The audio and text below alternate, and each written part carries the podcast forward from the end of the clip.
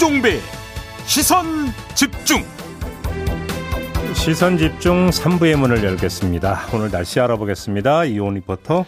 네, 구름이 어제보다 더 많죠. 오늘 아침까지 전남 남해안은 곳에 따라 빗방울이, 제주도는 오후까지 5에서 10mm 가량의 비가 오락가락하겠습니다.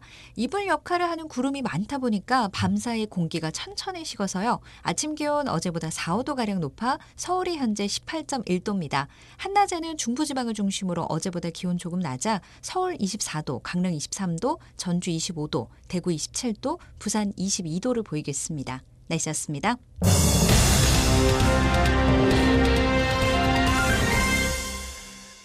네.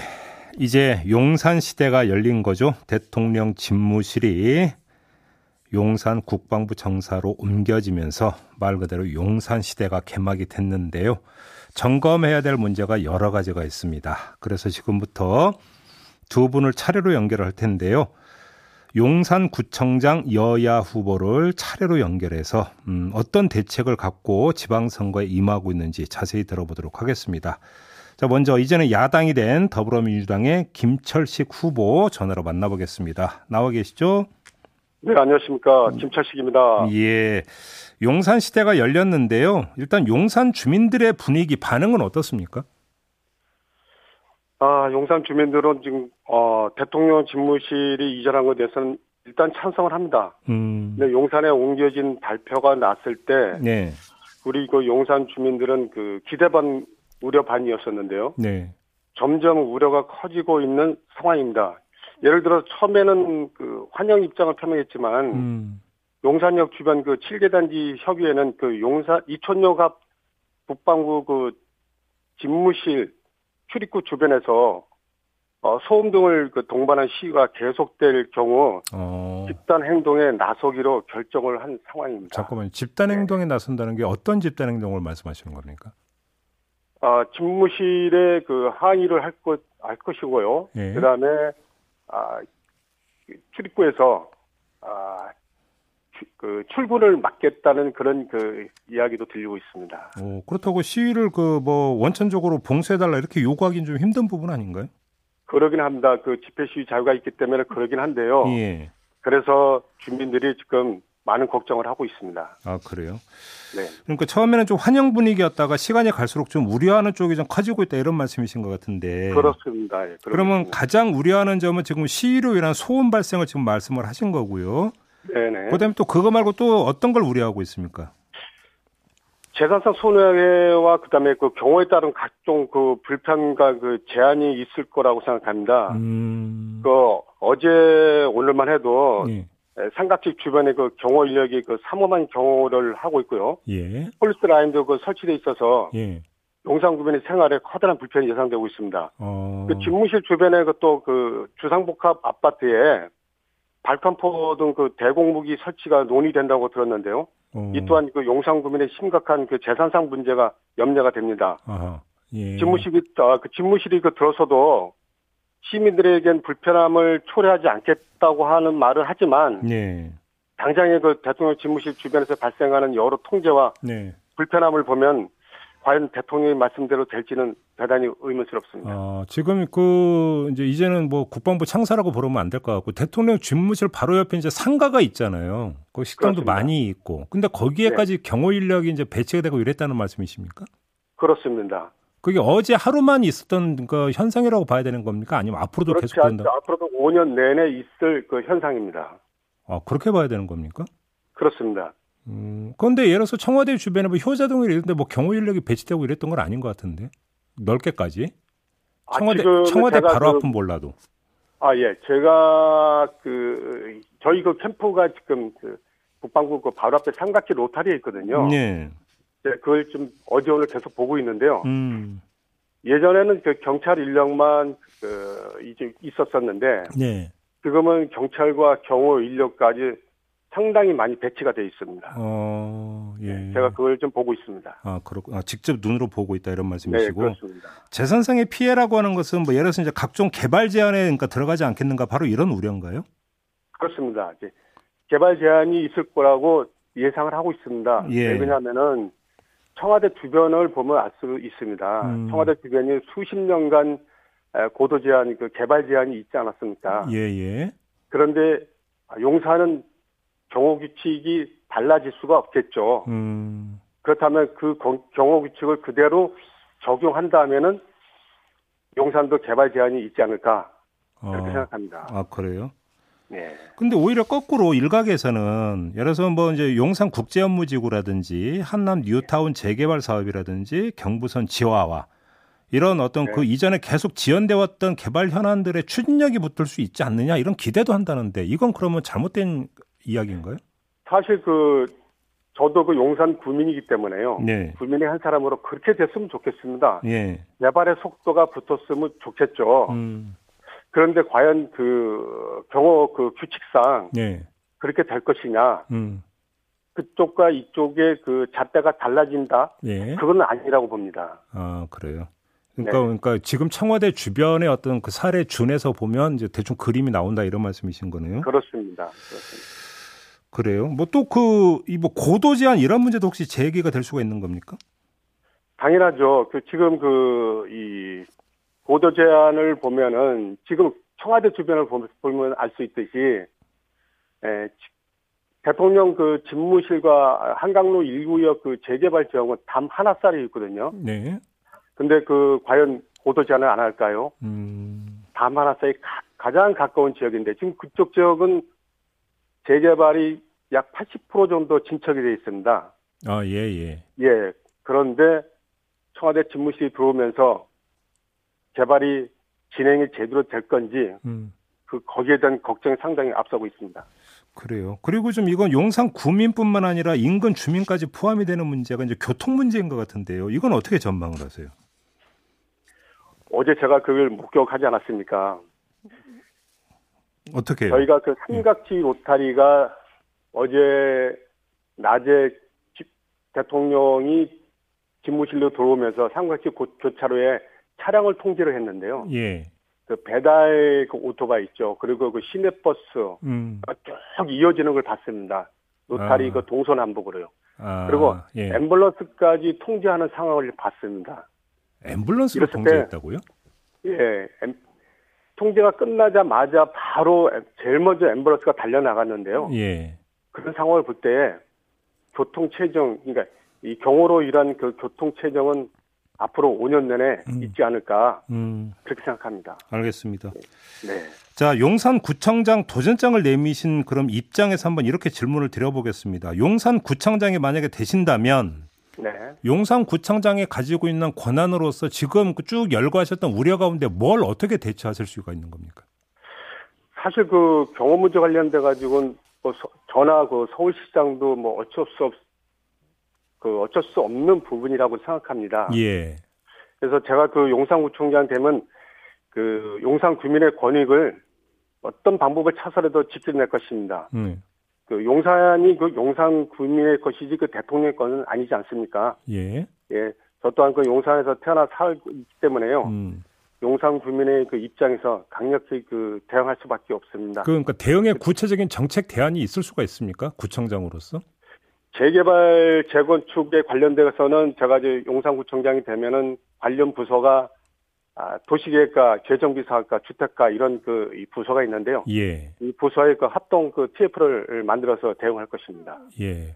그래요. 근데 대응이라는 것도 그 법률과 조례의 그 근거에서 대응을 하셔야 되는 거잖아요. 권한이 거기까지 맞습니다. 됩니까? 구청장으로서? 그것도 좀그 심도 있게 좀 검토를 좀 해봐야 될 것 같습니다. 음, 그래요. 예. 아, 자, 그 지금 제가 빼먹은 게 하나 근데 용산 공원 조성 문제 있지 않습니까? 네네. 이 문제는 어떻게 지금 그 전망을 하고 계세요? 제가 현재 그 용산구의 그 용산공원 특별위원장을 지금 맡고 있는데요. 아, 예. 예, 이게 그 32년 전 그 노태우 전 대통령 때부터 그 추진이 그 되어 왔었습니다. 네. 예.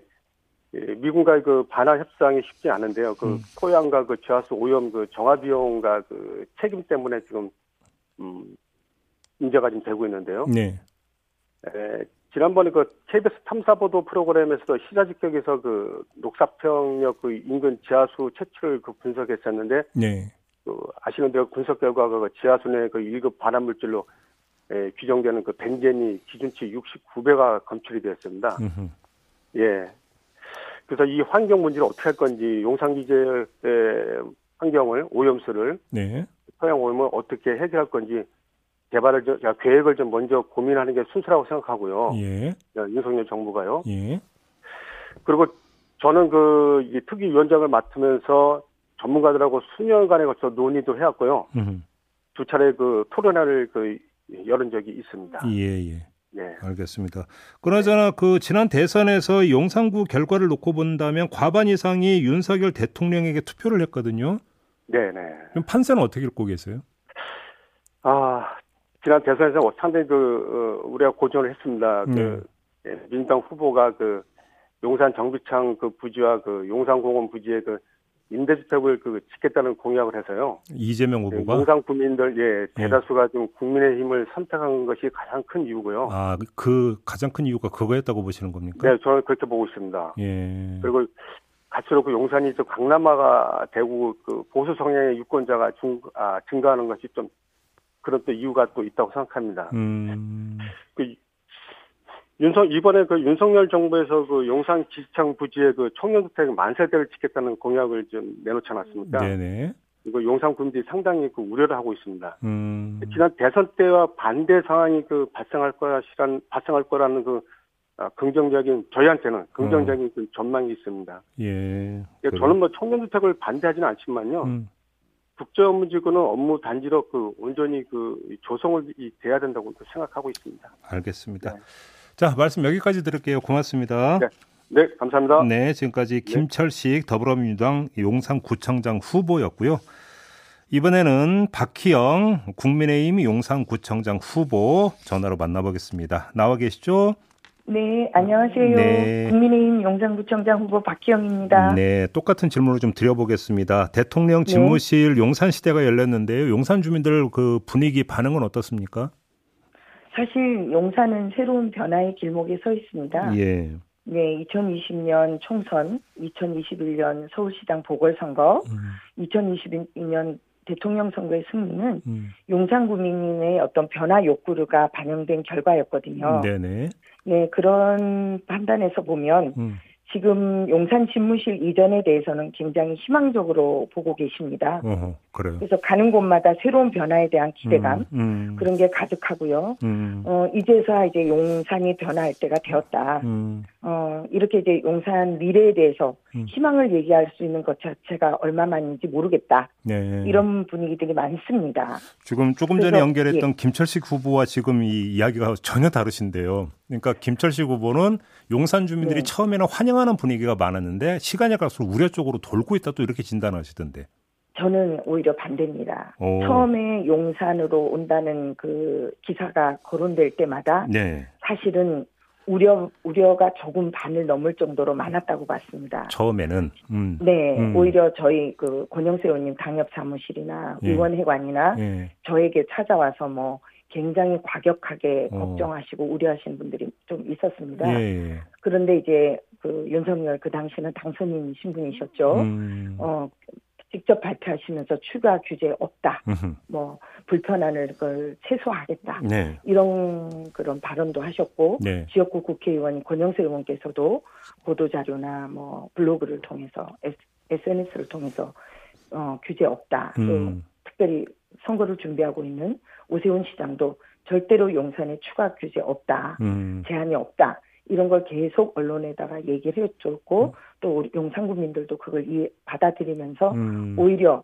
반반 수준에서 저희는 더 찬성 쪽으로 돌아선 걸로 알고 있습니다. 그리고 저희가 각종 용산 관내 여론조사를 좀 해봤을 때도 네. 찬성이 60% 정도다 이렇게 들은 것도 있고 그래서 어. 예 오히려 지금 저희는 기대 반 우려 반에서 음. 오히려 기대가 반 이상을 음, 넘어선 음. 걸로 파악하고 있습니다. 그러면 조금 전에 김철식 후보가 주장했던 걸 기초로 해서 한번 질문을 좀 그 세부적으로 나눠서 드려볼게요. 예, 김철식 후보 같은 경우는 지금 청와대 인근 효자동이나 이런 데를 보면 당연히 지금 개발 제한하고 있지 않느냐. 용산도 네. 그럴 수밖에 없을 거다. 이 점 하나. 네. 또한 가지는 그 대통령 경험 문제 때문에 그 고도 제한도 아마 그 고도 제한이 이루어질 거라고 했고 더 나아가서 지금 네. 고층 건물에 발칸포 설치한다는 이야기도 돌고 있다. 이것까지 이야기를 했는데요. 네. 후보님은 제가 어떻게 이제- 파악하고 계세요? 예, 첫 번째 질문은 음. 어, 고도 제한은 이미 용- 용산은 있습니다. 아, 이미 예, 예. 이미 남산 고도 제한이 있습니다. 음. 그렇기 때문에 더 이상 추가 제한이 없습니다. 음. 없다라고 했고 예. 이미 있는 고도 제한이 있는데 거기다가 더 추가로 고도 제한한다면 음. 그건 있을 수가 없죠. 그거는 음. 구청장 후보로 나서는 저나 음. 지역구 국회의원이신 권영세 의원도 그 부분에 대해서는 저희가 용납하지도 않고 받아들이지 않습니다. 예, 예. 네, 왜냐하면 오히려 저희는 고도 제한을 너무 과도하게 용산 국민들이 재산권의 피해를 받아왔기 때문에 음흠. 오히려 완화해 주자라는 입장이었기 때문에 음. 그런데 더 추가로 한다고요? 그건 있을 수가 없는 일입니다. 음. 그다음에 두 번째 발칸포 설치 이런 부분은 그래도 국가의 원수고 음. 어, 대통령이지 않습니까? 네. 경호 차원에서 어떤 식으로 하는지는 그거는 좀 보안 사항이기 때문에 예. 정확하게 그런 소문도 들린다, 뭐 얘기다 이런 거지 저희가 그걸 굳이 네, 뭐 예, 예, 예, 정확하게 예. 어디에 알수 예, 있다 예. 이런 건 아닌 것 같습니다. 그럼 또 얘기해서도 안 되는 부분이겠죠, 그거는. 예, 당연하지요. 예. 그 재개발 재건축 문제는 어떻게 봐야 되는 겁니까? 예, 재개발 재건축은 사실 저희가 총선, 보궐선거, 대선에서 압승할 수 있었던 이유는 딱 하나입니다. 개발의 바람입니다. 음. 지금 저희가 박원순 시장 고인이 되셨지만 또 이제 성장현 청장께서 잘하신 사업들이 많지만 네. 아마 이 개발 사업은 서울시가 인허가권을 갖고 있기 때문에 음. 승인을 해주는 거기 때문에 그 동안은 굉장히 용산이 그 개발 제한 내지는 어, 고도 제한으로 인해서 굉장히 재산권의 침해, 삶을 좀 더 나은 삶을 누리겠다는 음, 음. 그 인간의 기본 권리까지도 저는 침해를 받아왔다고 생각합니다. 예, 예. 그런 부분들이 분출된 것이 1년에 세번의 선거를 통해서 음. 국민들의 어떤 바램, 부- 국민들의 어떤 열망이 충분히 드러났다고 저는 보고 있습니다. 음. 그렇기 때문에 어, 윤석열 당선인도 아, 대통령께서도 마찬가지고 오세훈 시장, 지역구 국회의원이신 권영세 의원, 음. 또 구청장 후보로 나선 저는 음. 주민들이 합의를 이끌어낸다면 음. 주민들이 원하는 방향으로 개발하는 것에 대해서 저희는 어, 적극 지원할 생각입니다. 그래서 주민들의 합의가 중요하지 주민들 합의가 있게 된다면 인허가에는 전혀 문제가 없을 거다 이 말씀이신 거죠? 그럼요. 규정대로 절차대로 주민들의 합의를 모아서 주민들이 주체가 되어서 음. 한다면 음. 굳이 용산구청이나 서울시 그런 데서 뭐 막을 이유가 전혀 없는 거죠. 음, 그래요. 이 교통 문제는 어떻게 전망을 하세요, 후보님? 예, 교통 문제는 어제 같은 경우는 예. 정말 기념적인 일이지 않습니까? 예. 대통령이 취임하시는 날, 예. 또 집무실을 정말 우리나라 역사상의 한 획을 긋는 음. 어, 집무실이 옮겨오는 날이었습니다. 네. 그러니까 환영 인파도 있으셨을 거고 음. 관심 있는 분들이 많이 나왔을 테고 음. 그러다 보니까 어제는 좀 그런 상황이 예외적인. 경우다. 음. 그럼요. 음. 오늘 아침에 제가 제 사무실이 그 조금 전에 말씀하신 김철식 후보 사무실과 불과 뭐 50m, 100m 아. 이내에 같이 있습니다. 삼각지에 있군요, 또 같이. 예, 예. 오면서 봤습니다. 음. 평상시 다 원활하게 잘 어, 진행되고 있고요. 예. 그 교통의 흐름이 좋았습니다. 음. 항상 되는 저쪽 어, 효창공원 쪽에서 그 고가를 넘어와서 어, 이태원 쪽으로 가는 그 길은 항상 좀 막히는 예, 지역입니다. 예, 예. 저- 네, 그 지역만 여전히 좀 평상시와 비슷한 수준의 음. 그런 정도의 정체 현상이 있었고 음. 그 외에 어느 지역도 음. 아주 소통의 흐름은 원활했습니다. 오늘 아침에. 네네. 음. 그리고 또 김철식 후보는 예를 들어서 이제 이게 그 이제 시위가 이제 계속 발생하면서 소음을 이제 주민들이 많이 우려하고 있다. 이 점도 제기하던데 이건 어떻게 보세요? 예, 우선 뭐 현- 헌법에 저희가 집회 결사의 자유를 보장하게 되어 있으니 네. 그 부분은 뭐 국민들의 그런 의사 표현의 자유를 막을 수는 없겠지요. 음. 그러나 지금 제가 알기로 삼각지 지역을 말씀하시는 것 같은데 네, 네. 12일 날 아마 그 판결이 나올 겁니다. 음. 그? 용산경찰서에서 아마 그 시위 어, 집회를 신청했는데 기각한 모양입니다. 아, 예. 아, 예. 허락하지 예, 않았어요. 예, 예, 예. 네, 그걸 그러면 어떻게 볼 것이냐? 음. 진보실도 관저랑 같은 저런 청와대 입장과 같이 볼 거냐, 다르게 볼 거냐라는 유권 해석이 좀 남아 있는 것 같습니다. 참고로 여기서 그 시위, 잠깐 예. 예, 애청자 여러분들의 이해를 돕기 위해서 참고로 말씀을 드리면 지금 저희 그 시위 제한은 관저로부터 100m 이내는 안 네. 된다 이렇게 지금 되어 있는 거죠 법률이. 네네, 그런데 이제 지, 이건 집무실도 관저로 볼 거냐 이게 이제 쟁점이 있다라는 말씀이시고. 맞습니다. 예, 예. 그래서 삼각지 쪽은 예. 불과 집무실에서 100m 이내이기 때문에 예. 그, 그 규정을